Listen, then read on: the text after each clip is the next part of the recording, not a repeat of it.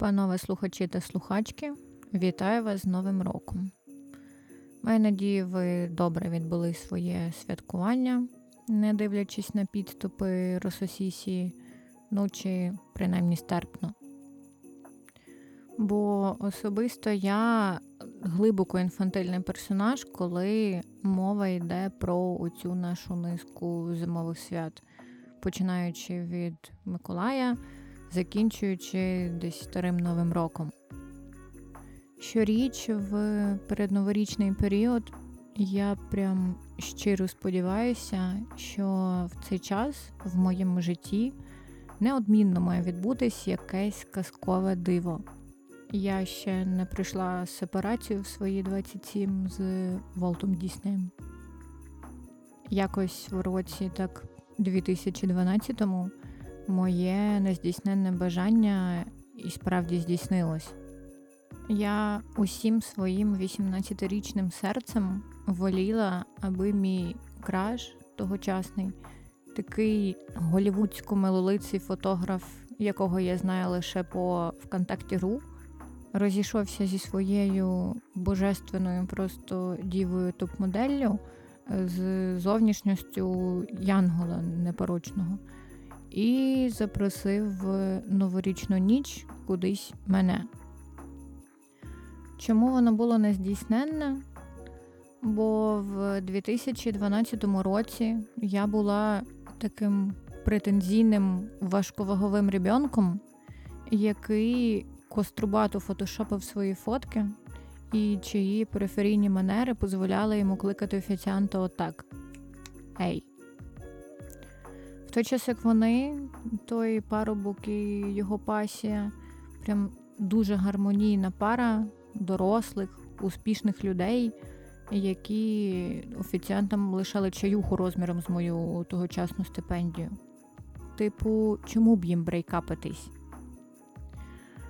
Я досі не розумію, як, але чувак і справді розірвав свої ідеально шатерстокові стосунки і серед тисячі е, своїх фоловерів звернув увагу чомусь саме на мою криво відфотошоплену мармиску і запросив святкувати Новий рік разом з ним, його друзями в квартирі його друзів. Диво полягало в тому, що це дійсно здійснилось, я святкувала з ним, е, але закінчилось все, щоправда, так собі на тусу до його таких самих елегантних, як він, корішів, ми з подругою на прізвисько Конопля завалились просто непристойно хмільні, в порваних колготах, з якимсь недолугим мейком, і десь за години півтори нас з цієї квартири вишвернули нахер. Не стільки через наш зовнішній вигляд, скільки через те, що пані Коноплю, власниця квартири, застукала в обіймах свого чоловіка десь в закутку їхньої спальні. Але справедливості заради того, аби минуло все добре, я не загадувала. Моє бажання було чітко артикульоване. Новий рік разом, е, дівку модель геть. Цієї ж новорічної ночі моїм єдиним дивом стало те, що моє кошеня, підслизнувшись, впало зі сходів на нижній поверх, не на плитку, а на м'якеньке кріселко їй. Потім тривога, сховок за двома стінами. Ну, думаю, все як і у вас. Сьогодні ми знову поговоримо на шість різноманітних тем які в проміжку між цим і попереднім епізодом видались мені доречними. Тож, привіт, вмощуйтесь, будь ласка, зручно. З вами вже нарешті названий подкаст Жмутня, і я, його авторка Марта. Рушаймо. Тема номер один Йо. Спілкувалась нещодавно зі своїм другом, який перебуває в процесі звертання на себе уваги дівчинки, яка йому подобається. Він порадив мене, питав, просив подивитись на ситуацію крізь призму іншого гендеру і втаємничував мене в контекст їхньої взаємодії. Буквально на п'ятому реченні його розповіді я йому сказала прямо: чоловіче, облиш. На що він виявив своє щире обурення, типу, в сенсі облишити, в нас все йде суперклас. Кажу, друже, вона тобі тричі сказала ні. На що він мені бовкнув щось типу: Та знаємо ми ваше жіноче ні. Воно ж завжди означає протилежне. І я така. Що? Типу, ти жіночу психологію вчив по анекдотам з сусідського чату в Вайбері? Твоїм взірцем міжстатевого спілкування були герої російських сіткомів кшталту Щасливі в місті? Тямущий молодий хлоп щиро гадає, що моделлю такого печерного завойовника і бездумною наполегливістю рано чи пізно можна вибити з дівоньки так. Бо ж насправді будь-яке жіноче ні це так, просто відтерміноване на раннє чи пізне потім. І в мене від такого горить пече і палає. Я сама не раз зіштовхувалась з такою поведінкою по відношенню до себе. Але, чесно кажучи, я не думала, що парубки керуються бздурою про несправжнє ні. Я думала, вони просто не дотепи. Можливо, мої не керувалися цим, до речі, але те, що така думка серед чоловіків існує, це факт. Після розмови з цим друганцем я почала опитувати інших знайомих, і левова частка з них підтвердила, мовляв, ну та, ми теж схильні вважати, що дівоча ні частіше не ні, ні чорта. На мою ж думку, така семантична деформація зі сторони жінок можлива лише у трьох випадках. Перший ви з партнеркою дуже давно в стосунках, і вона дозволяє собі такі хитрощі, бо знає, що ви її настільки добре знаєте, аби відрізнити викубалювання від справжньої відмови. Тоді це окей, кожного може трафити такий примхливий настрій, і в даному випадку дуже важливий контекст. Ви спрацьована пара, і обидві сторони мають сценарій поведінки при таких ситуаціях. Другий випадок ваша партнерка маріонетка гормональних змін в організмі, і їй, швидше за все, 14. Якщо ви повнолітній дядько, який хоче спокусити дівчат такого віку, то, будь ласка, спиніться.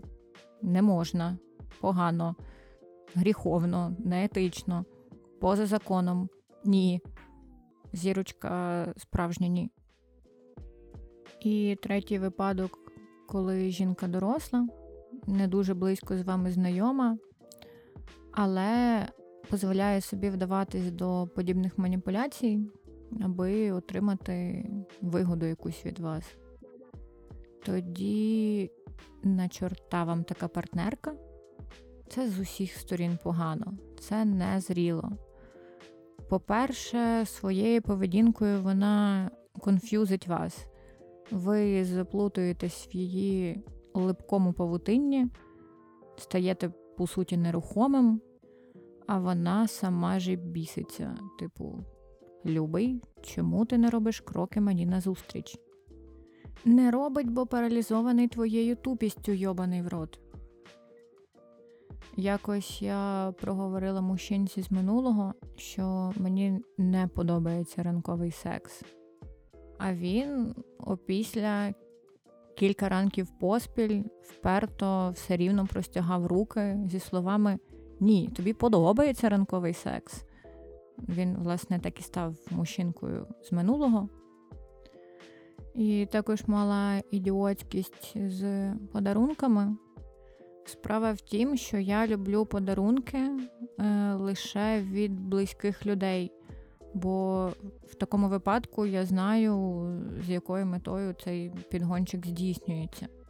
Просто якось раз я прийняла доволі коштовний ніштячок від мужчини, з яким не хотіла встрягати ні в що, і він після цього почав будувати нам будинок. Я часто розповідаю цю історію знайомим як приклад, чому я жахаюсь презентів і не хочу їх приймати. І часто моїм нехотінням приймати дари нехтують, типу, як це так? Ти жінка, ти маєш любити подарунки. А я не люблю цього. Я не люблю. Ви нахабно перетинаєте мої проговорені, чітко проговорені кордони і своїми мештами брудними танцюєте за їхніми межами, нікому вже вічність не потрібний Harlem Shake.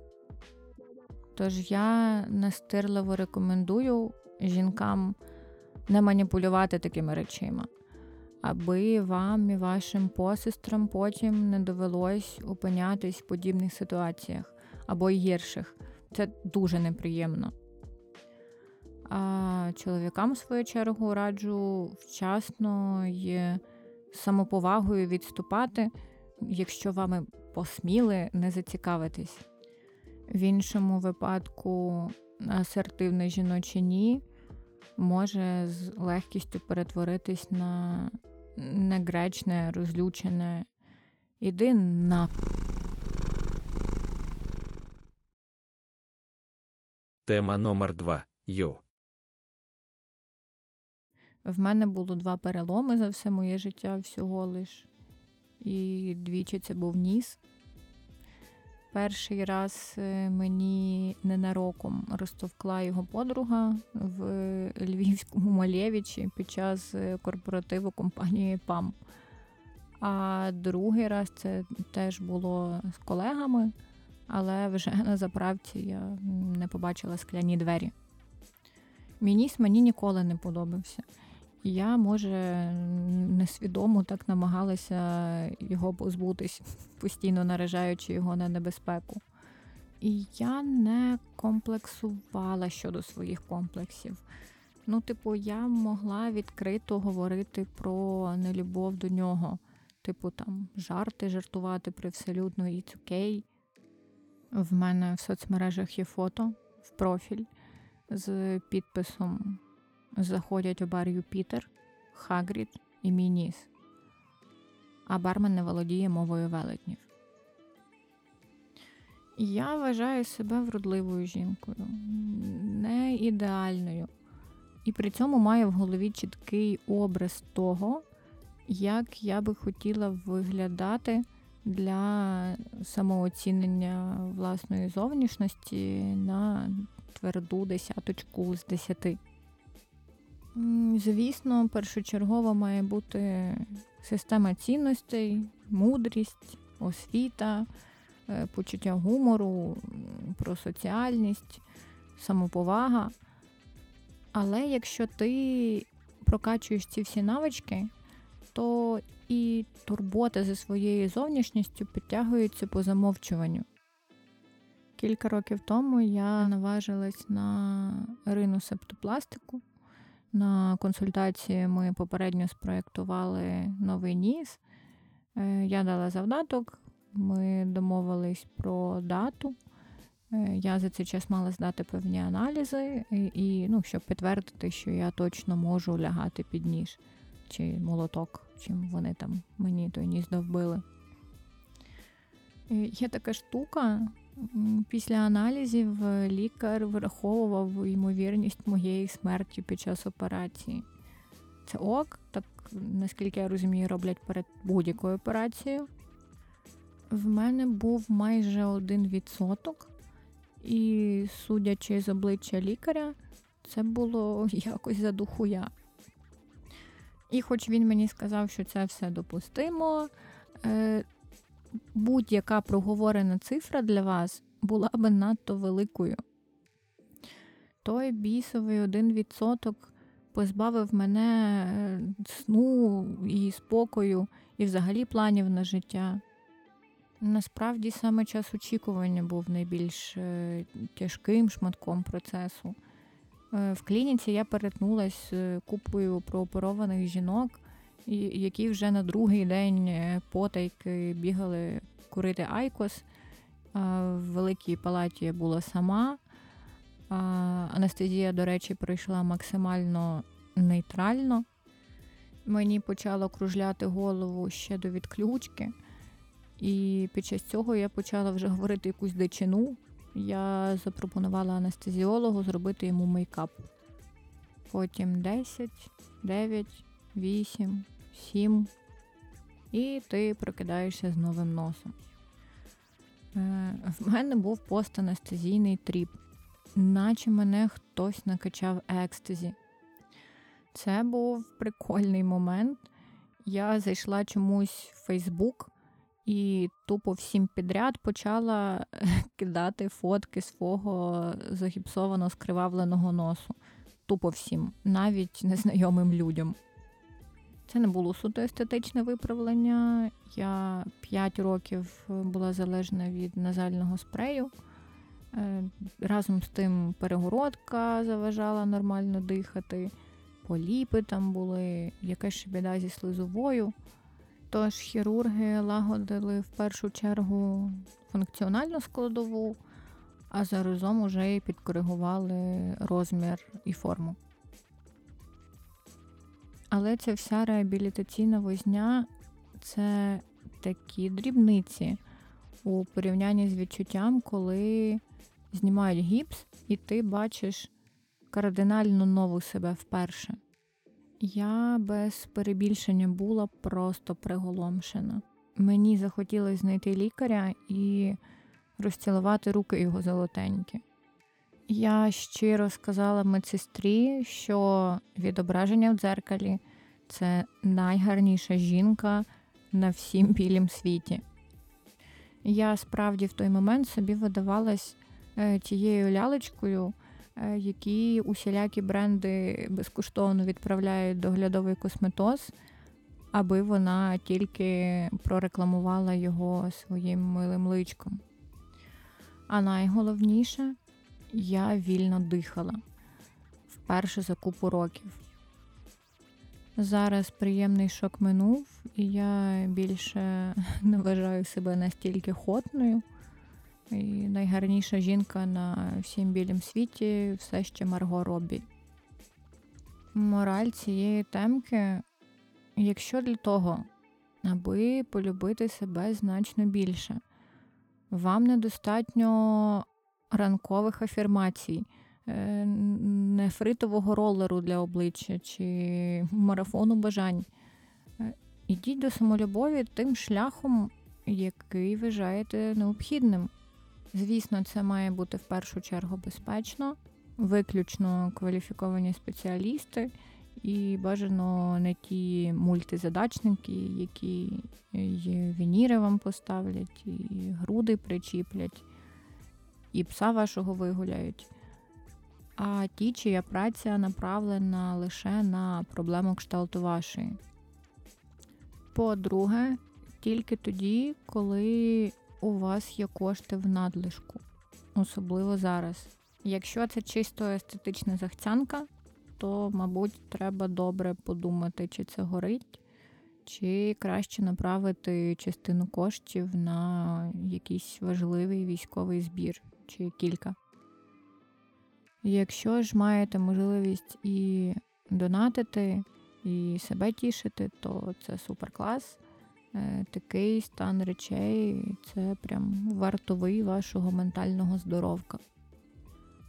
Шлях любові до себе без е, усіляких косметологічних втрут прекрасний. Я направду захоплююсь людьми, які люблять себе по замовчуванню. Але інший шлях має місце бути. Я повторюсь, що ніхто не знає, як вам краще. Якби ми задовольнялись виключно тим, що дала нам матінка природа, ви б зараз не пили ваш залюблений раф на безлактозному молоці і не скуповували на Чорну п'ятницю давно намріяні Мартінси. Тема номер 3 Йо. Я не ототожнюю себе зі своєю професією. І раніше мені за це було якось соромно. Я прийшла в ІТ доволі давно, ще тоді, коли жінок е, серед моїх колег було прям значно менше, ніж зараз. Я писала в Тіндері, що є it працівницею без уточнення свого фаху. І мужички всі до одного питали мене: «Е, ти хто? HR-ка чи рекрутерка? Я продакт-дизайнерка. Якось, до речі, їхала на Блаблакарі, і керманич мене спитав, де я працюю. Кажу на продукті. І він вирішив, що я продаю овочі. Не те, що мені не подобається, чим я займаюся. Я станом на зараз маю чудову роботу, гарний дохід, але це далеко не те, що в мене виходить найкраще. Останнім часом я заборонила своїх знайомих питати, як у мене справи. Я завжди відповідаю на це питання часто, кажу: ребят, маю кризу. І мені одразу починають співчувати так, ніби я бідкаюсь. А я зовсім ні.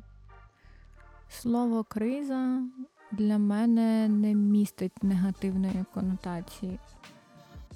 Сталося так, що з початком повномасштабного вторгнення моя система цінностей, скажімо, дещо деформувалась, звузилась. Думаю, зараз багатьох так. Багато з того, що здавалось важливим, воно відлущилось, як стара засмага. І це окей. Нам всім перманентно загрожує небезпека. Ми більше цінуємо свій час і стаємо більше критичні до своїх поглядів чи до свого дозвілля. Тому мій світогляд і, і мій графік добряче очистилися від маловажливого. І, власне, кризою я нарікаю процес пошуку, процес пошуку тих сутностей, які будуть варті того, аби ними заповнити оці світоглядні порожнечі, які утворились в процесі очистки.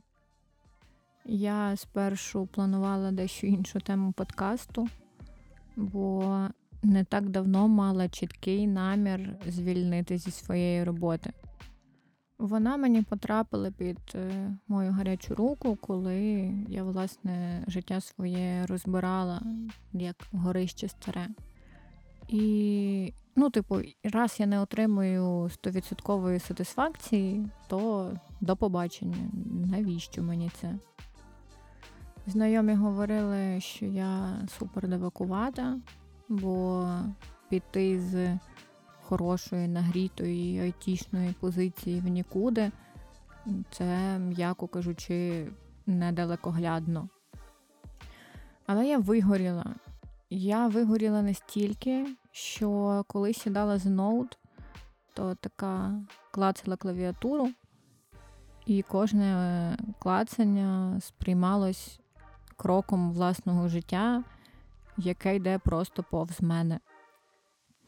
І моєю першою ідеєю подкасту був е, подкаст Історія звільнення бідолашної панночки е, з гарного місця праці. Типу, я собі така кудись іду, щось роблю і щось розповідаю. Це мав бути подкаст про доволі такі екстремальні пошуки себе. І я якось вкрай інфантильно це все собі уявляла. Типу, гучно, яскраво звільняюсь, е, розбиваю макбук об свою макітру і йду вчитись грати на барабанах в якогось індуського гуру. Якось за кілька днів до озвучки колективу свого рішення про вихід з IT я зустрілася зі своєю знайомою, і ми розговорились про стосунки з її чоловіком. Вона розповідала, що повз усі чвари і кострубатості, яких багато було в стосунках, страшенно любить свого обранця. Але тоді, коли він в її житті є дозовано. Її поколінню, як і моєму, е, вбивали в голову те, що союз між закоханцями повинен бути не стільки злагоджений, що ви, наче одне ціле, і їсте разом, і днюєте, і ночуєте, і тусите, і спільних хобі у вас неодмінно мають бути, і помираєте ви в результаті в один день. А усе, що не відповідає цій нормі, то вже якась девіація, і ви як пара не маєте права на існування. А та дівчинка потребувала значно більше простору, ніж в неї було, більше часу наодинці чи з друзями, але без присутності чоловіка. І вона вважала це своєю хибою і прям дуже сильно боялась про це сказати своєму коханому. Типу, яка ж це любов, якщо ти хочеш її порціювати? Потім вона пішла на психотерапію, і, як то кажуть, комунікація то є ключ. Після декількох сеансів е, вона змогла проговорити стан речей зі своїм партнером, і виявилося, що він насправді мав схожі потреби, і теж просто боявся їй про це сказати. В результаті подружжя собі створило графік, з яким вони кілька днів на тиждень навіть разом не живуть. І як наслідок цих видозмін їхні стосунки вийшли на новий рівень. Вони справді почали скидатись на таких закоханих щасливих підлітків. А я, почувши це все, екстраполювала їхнє рішення на власну проблему з роботою. І як виявилося, я також щиро свою роботу люблю. Але тоді, коли в мене її в житті на 40% стало менше. Я скоротила свій графік до трьохденного робочого тижня. І так як в мене загалом більше часу, то відповідно більше рефлексій. Я зрозуміла, що робота не повинна бути центром всесвіту. Дуже кльово, якщо інструмент е, заробітку для тебе заразом є і справою життя. Але не у всіх так буває, і це не біда. Я себе справді дуже картала, коли бачила знайомих, які на роботі кодять, приходять додому, кодять. Е, створюють всякі власні справи, пов'язані з кодом, і вдягаються виключно в шмот із логотипом своєї it компанії. В наших реаліях, наче сором бути не стовідсотковим кар'єристом, але кар'єра не дорівнює амбіції. В мене зменшився дохід, так, і я цього боялась найбільше.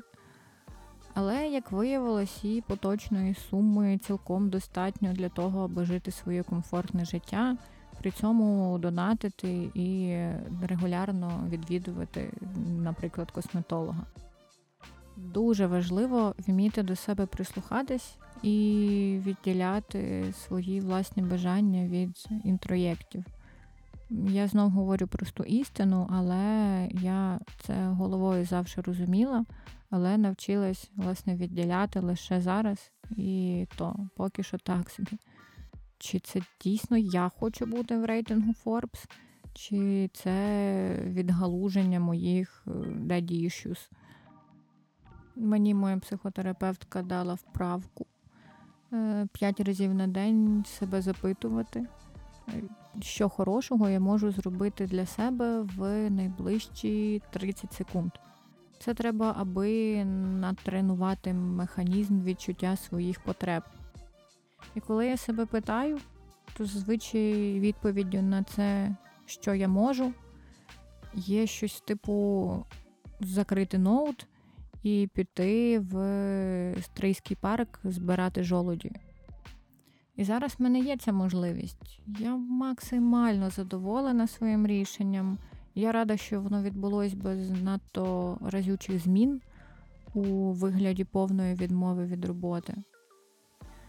І навіть якщо я все ж збагну, що айтішка то не моє, то я буду виходити з неї плавно, аби не пошкодити їй слизову. Вибачте за цей жарт. Тема номер 4 Йо. На мій доволі великий подив багатьом слухачам зайшли е, з попереднього епізоду саме історії про сни. Я прочитала відгуки, прийняла це до уваги, і моє несвідоме як давай генерити усілякі новинки. Тому я цей епізод теж вирішила чуть розбавити читанням сновидінь, раз такі справи. І обрала, власне, три, е, перший з яких то новиночка, свіжак. До речі, єдиний з того, що я запам'ятала, і обернула в текст. Снилось, що я померла, а життя після смерті виявилось технічною симуляцією мого звичайного життя. Причому та версія, в яку я потрапила, була ще бетою. Суть потойбіччя така тобі створюють твій будинок і всю твою рідню, їхні детальні проекції, і ти там лишаєшся на віки віків. Я зрозуміла це по тому, що там все люто лагало. Ніби дійсність як дійсність, е, спершу від звичайного життя не відрізниш, а потім хуяк мама застрягла в текстурах. Я почала лаятись, мовляв, що це, де я, і до мене звернувся Всевишній голос подойбічного сапорту. Марто, просимо вибачення за тимчасові незручності. Дана версія потойбіччя знаходиться на етапі розробки. Наші full-stack янголи роблять все для того, аби усунути всі проблеми якнайшвидше. Аби компенсувати вам незручності, даруємо вам проєкцію українізованого Моргенштерна, який тепер житиме з вами той і справді ні звідки з'явився в просторі і почав співати пісню про рот. На цьому я прокинулась. Наступні два будуть з сегменту малоприємних, хоча постфактумно вже не в процесі споглядання сна, я з них переважно сміюсь. Сниться, що до хати прибився крілик. Маленький, тендітний, постійно стрибав куди не треба. То з озера його витягну та ледве відкачаю, то ще щось. Я дуже прив'язалась до нього, але було ось це постійне почуття страху через його крихкість. Якогось дня приходить додому мама, і ми говоримо в їдальні. Раптом лунає шум, мама біжить на кухню і починає кричати. Запитую Крілик? Так, стрибнув на плитку і розбився в м'ясо. Я починаю плакати, кажу мамі, що не хочу жити. Беру в руки ножа і хочу різати вени при ній. Вона мовчки дістає з кишені лезо і каже: Так тобі буде простіше. У цей момент у мене починає вивалюватися з рота щелепа з якимись зубами, що прогнили. Починає вилазити волосся, і мама каже: Та навіщо тобі лезо? Тобі і так лишилось недовго. Е, до чого говорить це дуже холоднокровно. Я починаю плакати і кричу, що жити таки хочу. Мама бере мене за руку і каже, що треба йти до поліклініки. Ми біжимо вулицею, яку починають до того всього обстрілювати. В момент бігу я перевіряю телефон, Мені з роботи починають написувати колеги, мовляв, Марто, сьогодні дедлайн. Я хочу записати їм голосове повідомлення, що вмирає від раку, але не можу, бо без зубів нічого, що я скажу, не розібрати. Пишу шефу, що мене сьогодні не буде. Він каже: нічого страшного, тобі прогули дозволені, адже ти зі мною спиш. І фінальний на сьогодні сон. Він коротенький, але один з улюблених. Сниться, ніби я підходжу до моторошного будинку, який поодиноко стоїть перед безкрайого поля, а біля нього дівчинка. В лахмітті, німа, непривітна, як кота чорноволоса хрінь з колодця. Заходжу до хати, вона за мною. Дивиться на мене так уважно, і наче от-от готова нанести мені кривду. Тут я розумію, що ця дівчинка мій аборт. Направляю на неї зброю і кажу: вбила раз, уб'ю і вдруге. Тема номер 5 Йо. Протягом 10 останніх років я активно займаюся волонтерством і часто про це розповідаю в соцмережах. Я, в принципі, не вважаю, що гарні справи мають мовчки робитись. Якщо з початку повномасштабного вторгнення волонтерство стало чимось буденним доволі, зараз куди не глянь, всі на щось збирають в усіх банки. А то раніше волонтери часто сприймались якимись такими дивичками з надлишком вільного часу. Принаймні зі мною завжди хотіли на предмет моїх добрих діянь сперечатись. Типу, ти це робиш во благо собі виключно, е, займись краще своїми справами, е, альтруїзм це вигадка рептилоїдів і так далі. Натомість я все рівно робила своє і намагалась е, популяризувати волонтерство шляхом висвітлювання своєї помочі іншим.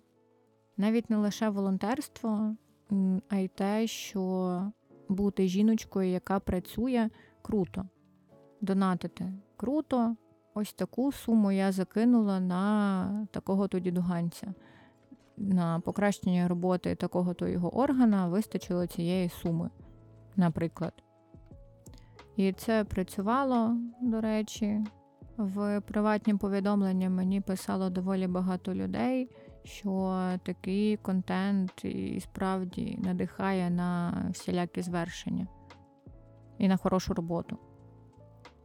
В мене є улюблений приклад як на мене, це найбільш вдала історія, аби е, доволі ємко проілюструвати необхідність допомагати. Свою інста-аудиторію я доволі часто тицюю цим кейсом, і враховуючи, що більшість моїх слухачів це якраз таки мої підписонечка з того ж інстаграму, то вибачте, дозволю собі тицнути вас ним ще разок. Кілька років тому я підписалась на один благодійний двіж, який буквально змінив моє життя, і не лише моє. Є така організація Українська волонтерська служба УВС. Е, вони в часи апогею ковіду дуже активно агітували людей ставати учасниками проєкту під назвою Мій телефонний друг.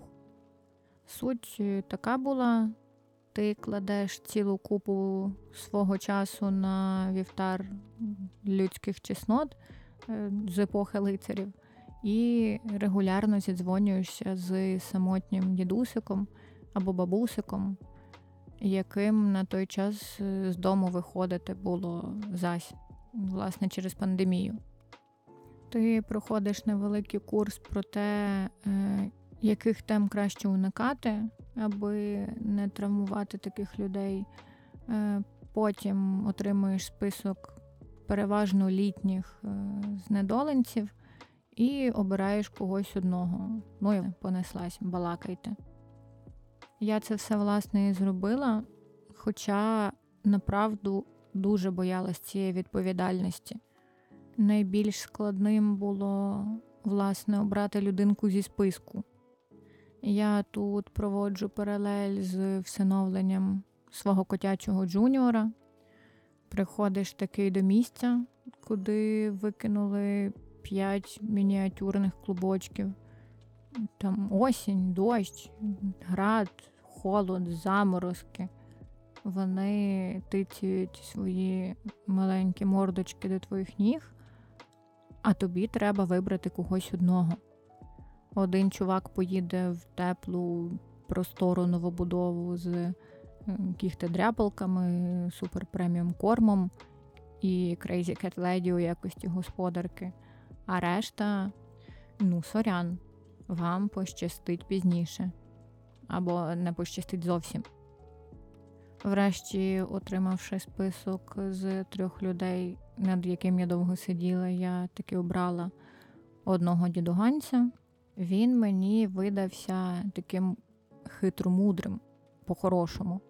Типу, якщо інші описували себе буквально в кілька слів, акцентуючи на своїй самоті, то мій пан зі своїм описом, наче мав намір отримати роботу мрії. Він і директором будинку культури був, і кіношки він знімав, і шарить за Бітлз і Led Zeppelin. Словом, глибокотворчий та інтелігентний, але при тому незрячий і самотній. Я собі одразу вирішила, що ми будемо на одній хвилі, але щось пішло не так, і перші наші бесіди були надзвичайно незграбними. Марта, где ти живеш? В Києві? Сама? З хлопцем? Ви женаты? Нище? И как родители к этому относятся? Мне 25. Совсем ребенок. Ну і усіляке таке на кшталт. Мені здавалося, що кожна моя дія вона не вписується в його суперкатегоричну мораль. І навіть після однієї з бесід я вирішила, що не буду це продовжувати. Навіть готувала якийсь спіч, аби пояснити йому, що ми більше не можемо бути телефонними друзями. Але одного прекрасного вечора я насобачилась соковиту віскаря е, десь після кріпенької двохсоточки я набрала Сергія Миколаєвича, так його звуть дідуся цього, і почала йому навалювати всілякощі, ну, десь так, як я роблю на тусівках з однолітками. Типу, така жбурляє в нього один не зовсім толерантний жарт. Дивлюсь, а він його розганяє. І я така. Ок. Жбурляю другий, такий ще більш неоднозначний. Він сміється, а потім і сам такий. Заходить в бар проститутка, Єльцин і парнішка 13 лет. Якось раз перехилив кілька чарок вже він, не я, дзвонить і такий пані Марта. Слухайте, що я придумав про росіян. Братському народу братську могилу. І тішиться з цієї вигадки як дитя. Почав, до речі, зі мною переходити останнім часом на українську заголодку. За допомогою сили інстаграму я назбирала йому на телефон для незрячих, і він тепер може записувати мені в телеграмі голосові повідомлення з усілякими своїми жартами. На мій день народження він записав мені диски зі своєю улюбленою музикою, прям багато дисків, з відверто заїбенською музикою, якоюсь там класикою світової рок-сцени. Він запам'ятав, що я люблю е, такі цукорки стріли рошенівські, здається. І на свою невеличку пенсію купив їх разом з шампанським і доставив це своїм товаришам мені прямо під київську хату. Я розповідаю йому те, про що, мабуть, ніхто не знає. І він мені навзаєм таке ж. Часто це, типу, якісь історії про його коханок чи моїх колишніх, щось таке глибоко приватне. В середньому наші розмови тривають по дві години. Від нього відмовились донька та внук, а я шість років тому втратила дідуся. Якби я мала магічне мислення, то я б вирішила точно, що це чи то доля, чи там всесвіт, чи підгон Божий. Тому для мене це більше, ніж просто волонтерство. Я коли популяризую добродіяння, то часто говорю таку фразу: зробіть комусь щось хороше, а потім спробуйте подивитись на себе очима тих, кому власне допомогли. І я даю слово, ви таким собою будете собі подобатися значно більше. Навіть не маючи фінансового профіциту, є купа інших варіантів помочі. Ось цей проєкт, мій телефонний друг, е, відвідування геріатричних пенсіонатів. Там є така опція чуювання зі старенькими, е, вигулювання собакевичів в притулку, хелп з веденням соцмереж різних благодійних організацій, допомога з транспортом, якщо ви водій. До речі, я навіть не обурююся, коли такі справи робляться чисто для покращення соціального статусу. Ну, Байдуже, робіть, вип'ячуйте, е, показуйте приклад, здобувайте ті свої бажані респекти.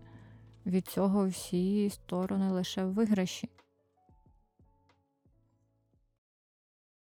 Тема номер 6 Йо. В минулому епізоді я говорила про те, що ніде і ніколи не декламувала свої вірші повністю. Мені бракло сили духу, сміливості чи вправної дикції, е, аби зробити те, як би я хотіла. Я казала, що вперше зроблю це разом з вами, продекламую в подкасті і що це відбудеться десь на епізоді четвертому. Так от, мені насипали стільки хороших слів е, щодо першого епізоду, що з моєї спини потрошки почали випинатись крильця, і я вирішила не відкладати це на потім. Я обрала тематичний вірш, який, до речі, стосується теми, про яку я говорила сьогодні раніше. Він написаний доволі давно, але ця тема для мене якась вічна. Тема просто пекельної втоми від е, зациклених буднів, повторюваних, і браку сміливості змінити хоча б щось. Отже, Хух. Леготи, божі відчими, в'ють свої гнізда в коморі, вогко й похмуро на дворі, осінь і шалості вчиний. Тижні бедламу і надлому впали синцями на очі, простір із небом шепочуть. Ми заберем твою втому. Світ наш росте під ногами, стежки виховують кроки. Їм би туди, де морока, спить під гірськими хребтами, десь до романських народів, де так безжурно і п'яно, подих печер полін'яно, вірші свобода, свобода, в хащі норвезького лісу, вічно зелені дрімоти, де знайти сили турботи, взяти й послати до біса, небо сакральної масті стане за дімі родину. Мапа, строката торбина, і цього достатньо для щастя. Рельси, колеса, мотори, хвилі заплутані в гальці, в гирлі замочені пальці, лавою вкушені гори, засухи, зливи, торнадо, храми, шпиталі і шахти, чохи ципавої плахти, Юта, Техас, Колорадо, вершники сивого диму, літа солоного свити. Тільки в романі зі світом люди живуть молодими. Простір із небом просили, гримали в вікна побиті, годі вбивати всі миті, встань і знайди в собі сили. Твої слова постулати врешті зуміють почути. Матимеш час, щоб забутись, матимеш час відіспатись. Ми заберем твою втому, вкриєм, не скривдем, не крикнем. Я зачиняю всі вікна і ставлю будильник на сьому. Я щойно второпала, що не пояснила за назву подкасту е, тим, хто зіштовхується з моїм контентом вперше. Якось я коли ще російською спілкувалась, е, перекладала написаний собою ж якийсь текст, власне, з російської на українську в Google перекладачі. І той текст е, закінчувався моїм іменем. Е, Звуть мене Марта, а прізвище моє Клок. І так як російською клок це шматок чогось, а март це березень, то моє с уважением Марта Клок е, перекладач переклав як з повагою жмут березня. Мені настільки сподобалася українізація, що я підписалась так в усіх своїх соцмережах, і багато людей зараз мене просто жмутом звуть. Тому жмутня це по суті те, що відтворює мій жмутівський рот. Все просто. На цьому я обіймаю кожного з вас. Якщо ви мене слухаєте вдруге, значить ми вже 100% коріші. І я можу дозволити собі, власне, фамільярнощі у вигляді обійму. Дякую, що залишаєтесь зі мною. Я коли читала свій вірш, мене переповнювали емоції, і чесно, я ледь не розривілася. Це настільки новий досвід і настільки сильна емоційна встряска, що вау! Бережіть себе, допомагайте ЗСУ і не забувайте радіти з дрібниць. Почуємось незабаром.